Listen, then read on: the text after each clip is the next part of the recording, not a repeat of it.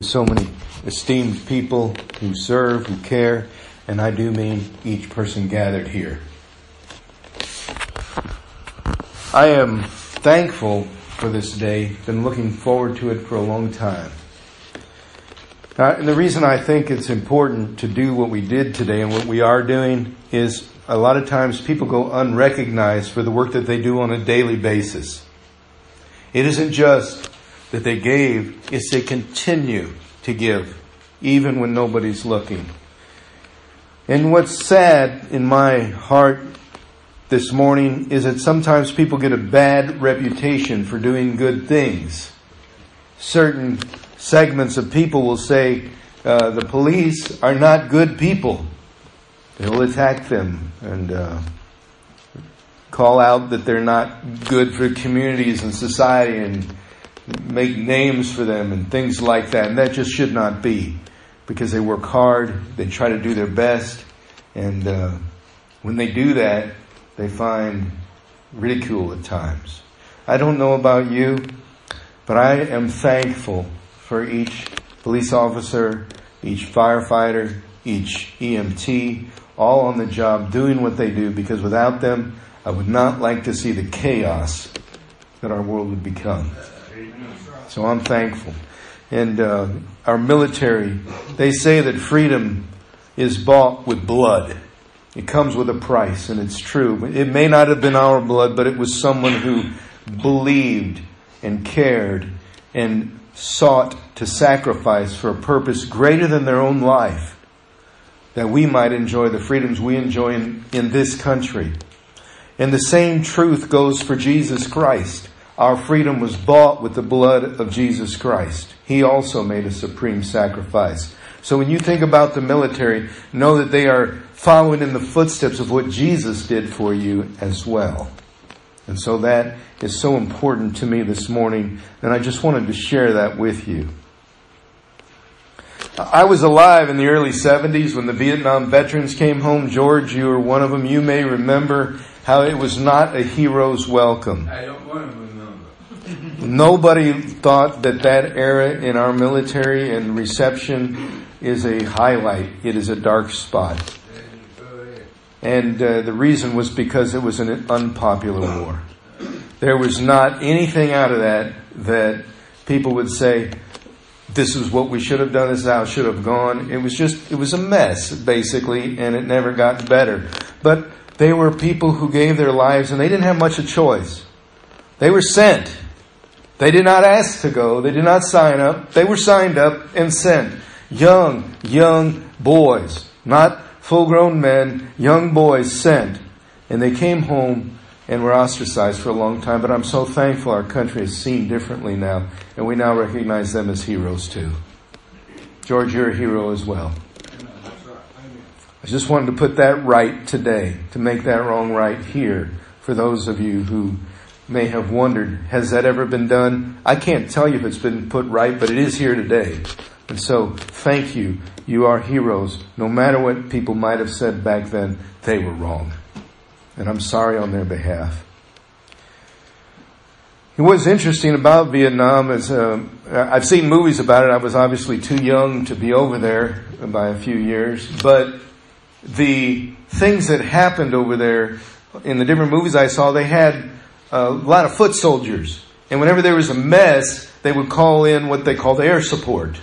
And that was the planes with the bombs or the uh, chemical warfare or fire or whatever they needed. And the airplanes would bring it from on high to help them out in bad situations. Sometimes when they called in for air support, they would lose their life.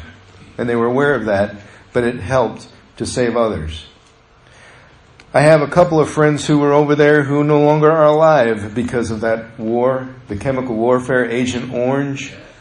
Just a mess. There's so many people who are still alive from that, that still battle that on a regular basis. The trauma, we can't imagine. But I want to share with you this morning that I feel for each person who grieves over that, who hurt over that, and I believe that we all, as a nation, but definitely here as a church today, have a, a, a debt of gratitude that we can never repay. And thank you is the most we can say because we can't pay it back. but we can say thank you, and uh, your efforts do not go unrecognized. I believe that all acts of military, that the police, the EMTs, and firefighters are acts of love. I don't think they're acts of anything more than someone trying to help somebody and save a life.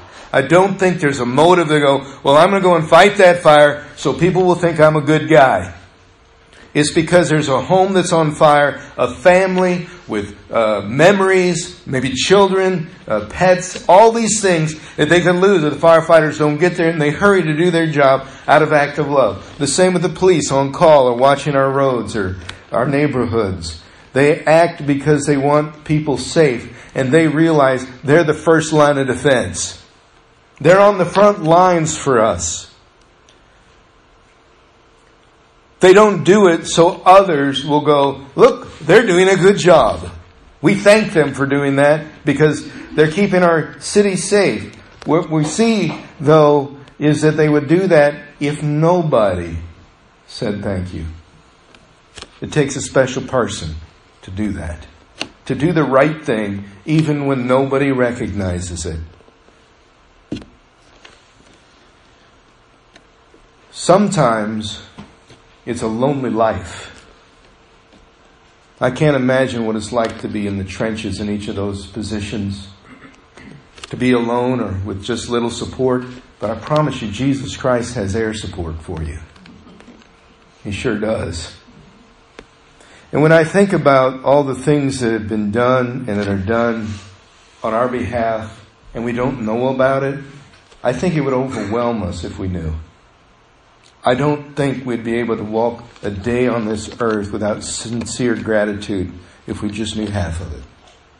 But we don't. A lot of it's behind top secret, closed doors, hidden away from the mainstream of society. And I'm thankful for that because it means that they're doing it without regard to whether or not I know it. I'm thankful for people who do their job like that because people are working right now. We have electricity flowing and lights. Because people are doing their job right now, we have a home to go to and we know that when we get there that the water will still be running. you know, we should honor our water department guys. Uh, Glenn does some awesome work in that area, but we don't often recognize those folks. How often do we recognize the folks when we go to the store on a Sunday who work through church and say, thank you for giving up your Sunday. Mm-hmm. Thank you for serving. They don't often get recognized because we don't think about it. We just take this stuff for granted. Because we're in a society now where people just do their thing, whether they're recognized or not. But do you ever wonder how they feel when they're not noticed? How often is the person at the checkout counter or waiting your table or, or um, taking your change at the store when you go to the convenience store and get something to drink or eat and you just see them as another face? But let me tell you something. At Hudson Bardwell, that person's not another face. That's a, that's a member of our church. That's Joanne, Dane's wife. He, that's not another face to him. That's a, that's a woman who's got two grandkids watching him in the nursery right now. And I know she can hear me, so hi, Joanne. But we thank you for what you do. We notice that you're not just a person who's taking money and just being a robot. They're living, breathing souls doing what they do every day. Because of what each of us does, things get done. And it's not always a glorified thing. At times, we wonder, does anybody notice or care what I even do? Do I make a ripple in this world? Do I make a difference? And I have to share with you that what Jesus said in our call to worship is very powerful. Because he says, don't do what you do for other people to notice it. Do it because it's on your heart to do it. So he says, be careful. Don't, that you don't do what you do charitably before men to be seen by them. And I would even place that even when you do your work excellently. That you're not going above and beyond so other people say you're so excellent. You do much better, but rather you're doing it because you're serving God with what you do. Otherwise, if you do it before men to be seen by them, you've already got your reward. They've already said, good job, thank you, and you don't have that. But otherwise, if you do it for them, you don't have reward from God. So he says, don't sound a trumpet and blast it. Back in the day, the scribes and Pharisees and Sadducees would all announce their good works. And when they put money in the offering, they made sure that the bag of money hit the other coin so people could hear it. Oh wow. Don't know how much they put in, but it sounds like a lot.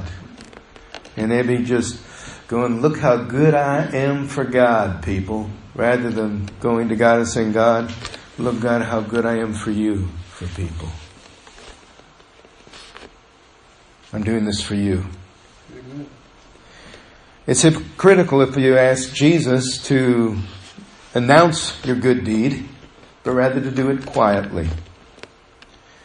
Because otherwise our reward's already done. But if you do it in secret and don't let one side of your life know from the other, just keep it in private, it will be done in secret and your heavenly Father will himself reward you and openly. If not in this life, the life to come, whether even as simple as a cup of water given to someone thirsty, you will by no means lose that reward. How many different acts of kindness do you think go unnoticed by others, but yet the one who receives it knows? We have a story today in Luke about one person just like that.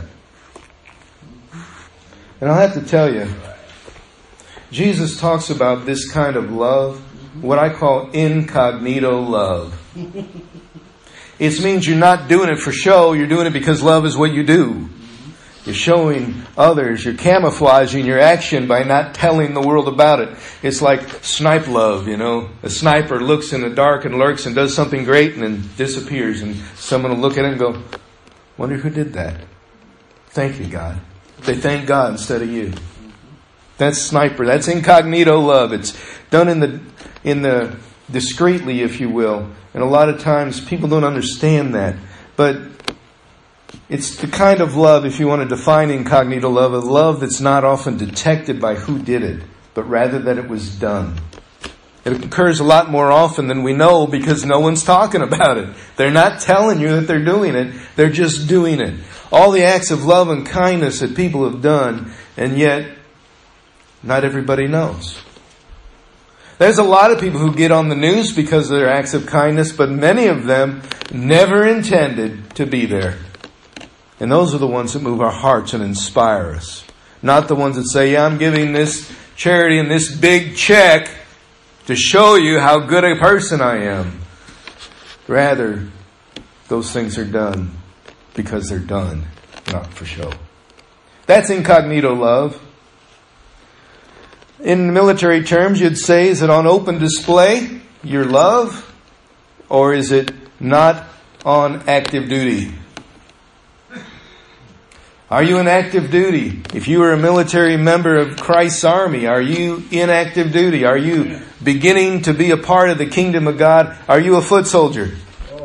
Are you out there doing the work of the kingdom without seeking self reward? But let me tell you something. If you're doing it without seeking self reward, you got all the air support you need. God's on your side. He's helping you. He's blessing you that way. And what's really sad is without a uniform on, you can't really be sure who does what kind of job. But a Christian, if they do an act of God and they don't tell anybody, God gets the glory. Not that person. But if you're not on active duty your whole life, you're inactive, AWOL, hopefully not. That means absent without permission for leave, because God never gave us permission to take a day off from loving. Well, I just wonder if you are incognito when you love, or do you do it for show? Make sure people know, hey, I got you this Christmas present. You're going to like it. I'm going to watch you open. I'm going to watch your face so I can get my reward of you opening it. Or are you just going to say, I've got the gift and how do you do it? Is your love active or is it because you want to see the response? I'm not saying how to do it. I'm asking you how that you do it is up to you and between you and God. But your love needs to be present. And that love comes from a love for God first. We love because He first loved us. When a person wears a uniform, they get the title.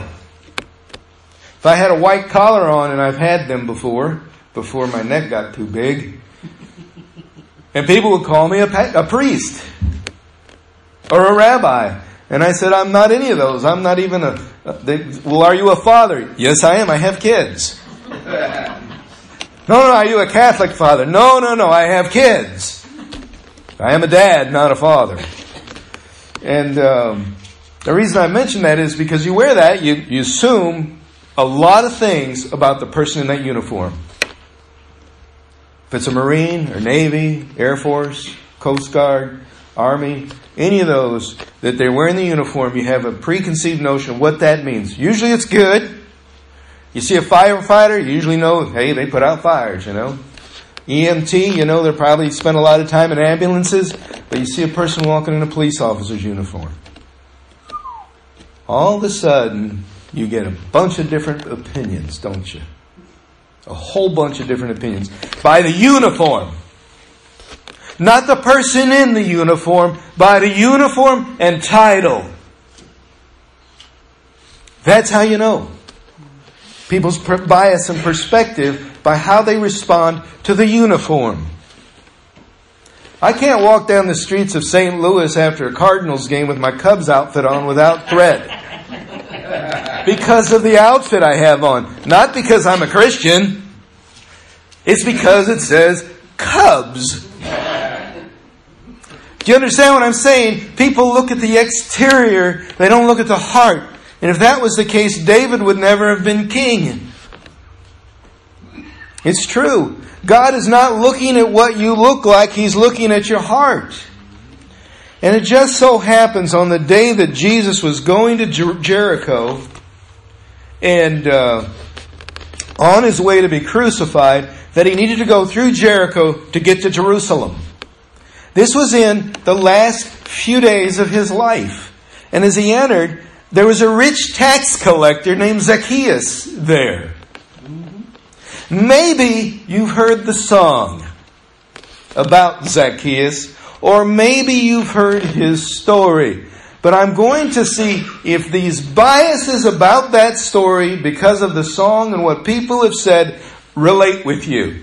First of all, he's wealthy, he was a cheat, and he was short. And he knew how to climb trees. Is this about the picture that you get from this guy? That he's a wee little man, a wee little man was he, so he climbed up in a sycamore tree? Yes, a lot of people see him that way. But when you read the text without bias, and let me tell you, the church has had a lot of bias against this man for a long time of who he was because of the word stature. It says in here that he could not see Jesus because he was of short stature. Now you say, wait a minute, I thought it was because, you know, he was a tax collector. Well, that's part of it. But the short stature, do you not know that our society undervalues short people? Mm-hmm. And they don't value giants either. You gotta be a certain height when you fit in and then you don't get that judgment. But this man was considered by people's estimate to be short in height.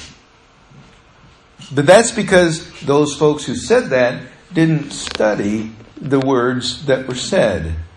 And in the Greek, that word short also means little or low or not quite high enough. But the word stature refers to one of three things. It can mean height, age, or social standing. Let's assume Zacchaeus is a little boy, maybe 14 years old, and he's a chief tax collector. It's not going to work. Not going to work. The story doesn't work because you can't be a chief tax collector and pay off the Roman government to be that at age 14 at that time. You had to be a little older, so he was not young. So it has to be one of the other two, doesn't it? It's either socially or by height. And most people err toward the height. But if you look at the fact that Zacchaeus was a tax collector, he was on the outskirts of society as a reject. Mm-hmm. Seriously, a reject. Let, let me put it to you this way. If someone's digging in your wallet and taking your money, or you don't get to do what you do every day, you're not going to be a fan. IRS. Makes you happy, right? if you put the IRS, it spells theirs. It's true. It does. I once saw a simplified tax form. It says, How much did you make last year? Put it in there. Next box, send it in. But I'm saying, we don't like the IRS. The word audit scares the fire out of us, and we're going, oh, I don't even want to think about that. Pray I'm never audited. Glad for the shutdown. There's less people working. I should file soon, you know? Like on February 16, if they shut it down again, that's what I'll do. We make plans to avoid the people that make us uncomfortable. We, uh, attorneys, I don't know if there's any in here today, but if there's any attorney, I'm sorry, but a lot of people don't like it because they think your hands are in their pocket. Someone who messes with your money supply or takes your source of living away is not someone you like. And Zacchaeus was that man. Socially, he was not welcome in any circle because they considered him a sinner. Now, I know we're all sinners and fall short of the grace of God. That's not what I'm talking about. By Zacchaeus being considered a sinner, it meant he was ritually unclean for being deceitful. In that society, that means you cannot associate with that man. Now, Zacchaeus was a Jew. But according to the Jews, he was unclean, so he had to be treated like a leper. So do you think maybe, just maybe, he was low in status and stature socially. Wouldn't that make a lot more sense? It should, and it does when you begin to see the rest of the story. I've told this story and read this text a lot of times, but I never understood it the way I read it now. You see, the way it is, is Jesus had a large crowd with him. This was the height of his popularity. He is traveling into Jericho. It's a major thoroughfare. There's people going with him. There's people in Jericho who want to get healed. They want to hear from him. All these things. It's, you know, Bartimaeus was healed there. Blind Bartimaeus and some other blind fellows who were there. The lepers, some, some lepers were cured there. All this fame about Jesus, a large crowd. And if you got Zacchaeus trying to see who Jesus is, just to find out what kind of man he is, and they don't like you, what are they going to do? They're going to keep sure that they're pressed in closer to Jesus and you're on the outskirts of the circle. You're not socially accepted, so you can't touch him, so you gotta step back, and more people keep coming, and further he had to get away from Jesus. All he wanted to do was see him. Do you understand? All Zacchaeus wanted to do was lay eyes on Jesus, who was, in his mind, the Messiah, the promised one. As a faithful, loyal Jew, he was looking for the Messiah and believed Jesus was it. All he wanted to say was, I saw the Messiah with my own eyes, and I couldn't because the crowd was pressing.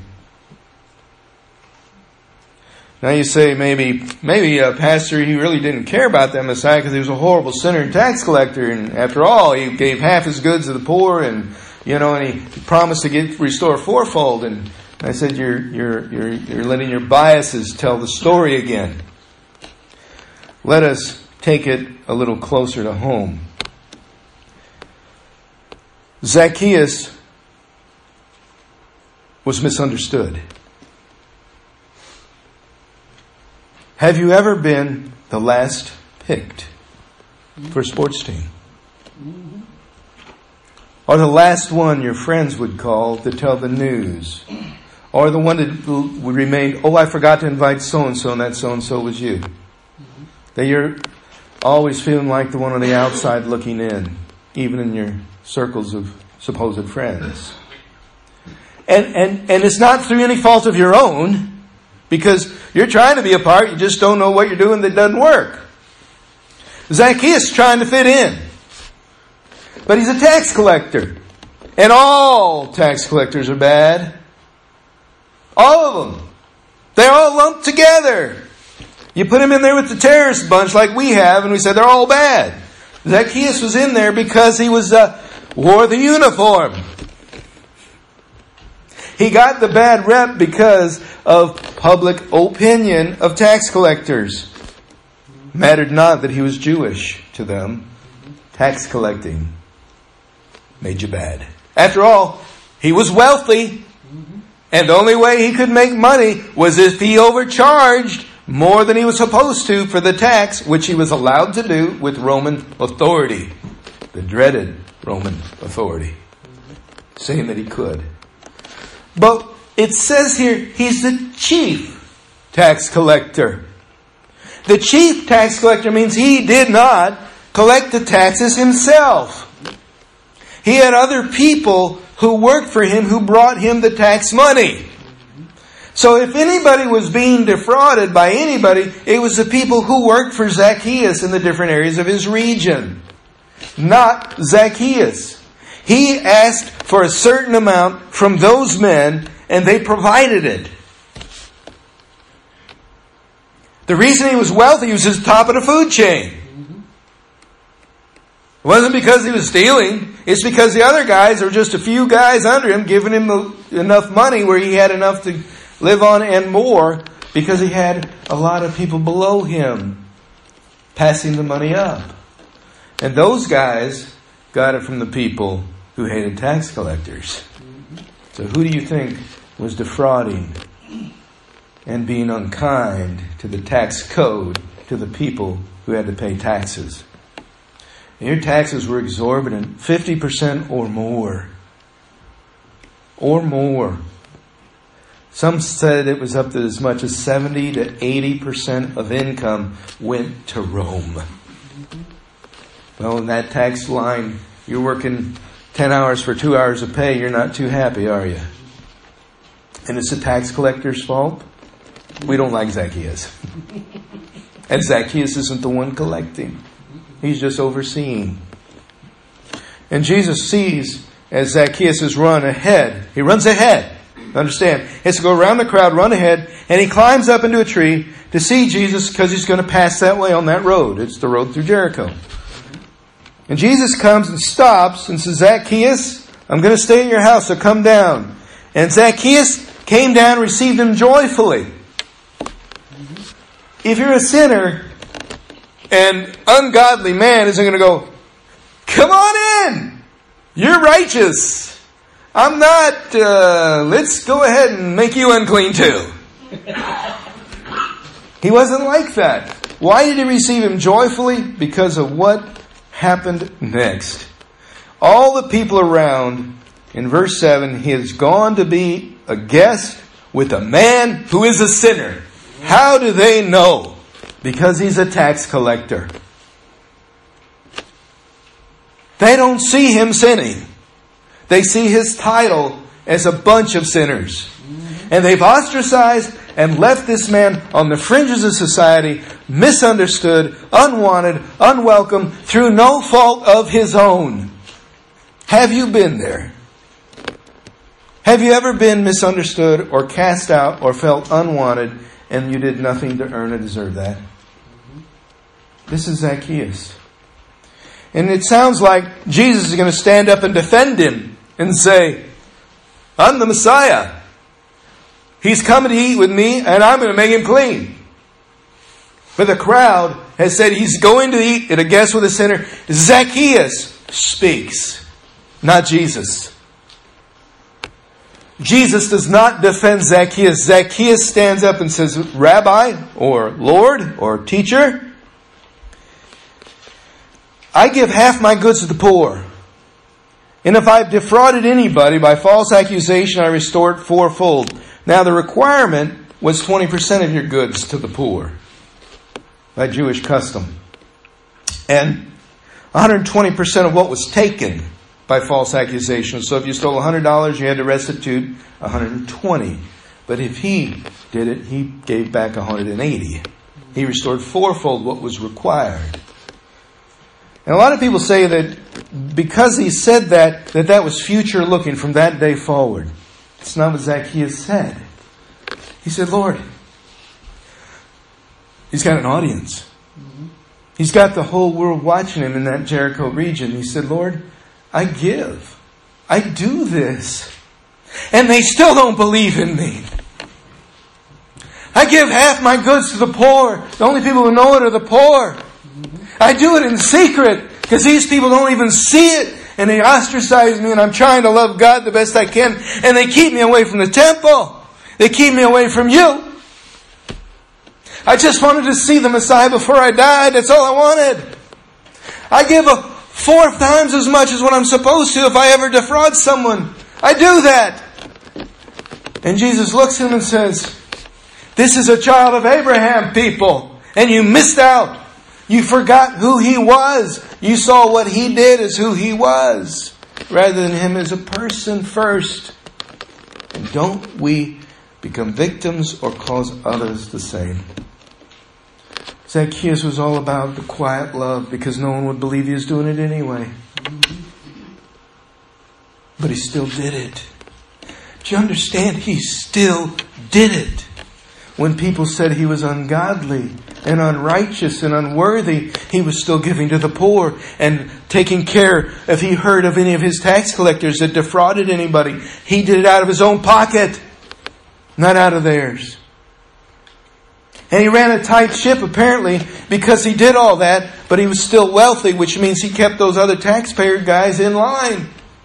That means he was righteous and holy in doing what he did. And he wasn't going to the house of a sinner with Jesus. Zacchaeus was a righteous man that nobody thought was righteous.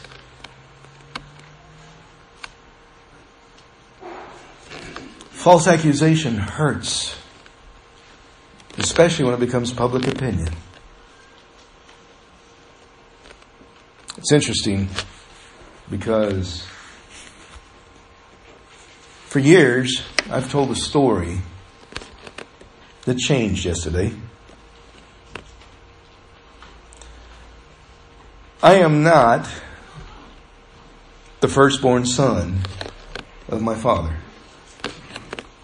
Yesterday, my sisters got a result of a test called DNA 23andMe. Turns out there was another man who had done so in Arizona. It also turns out, back before my father met my mother, that he had a one night stand in high school. And she was gone. A child came from it, put up for adoption, and nobody in my family knew about it till yesterday. I have a brother. His name's Frank. I talked to him yesterday and he's just overjoyed and weeping and crying because he thought for years he would never know his father's side of the family because he was adopted and he thought his father was killed in the war. My father was in the military, a Marine, but he was out and never got killed in the war, obviously. But I share this with you because all these years, Frank has been looking for his family, hoping he could find some trace of cousins or whatever. And now he has six younger sisters and a younger brother, and he never had a brother before. He had all sisters. In his family that he grew up and they adopted into, he was the oldest brother of all the rest girls.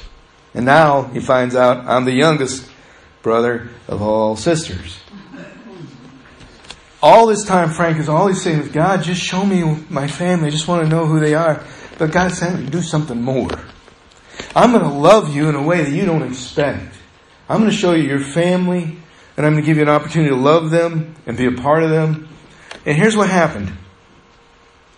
He got the news, and my sisters reached out to him, and he started crying on the phone. Weeping, saying, I have family. You mean my dad didn't die? I got cousins and nieces and nephews and, and you got more nieces and nephews and yeah. All this story beginning to unfold. And the love that God was shedding abroad on Frank through this family now is beginning to pour out through this text chain and emails and phone calls. And my sisters are all just reaching out to him. And he's overwhelmed and overjoyed. And his daughter, uh, who's about my age, is celebrating because her dad has found the love that's been missing. Nobody knew that it could be shared. Love like that is love you don't know exists. But folks, if you can love secretly and others, at least one, have experienced it, that's a good thing, isn't it? So I'm, I'm, I'm still like in shock. Obviously, my story no longer is the same. I'm no longer the firstborn son.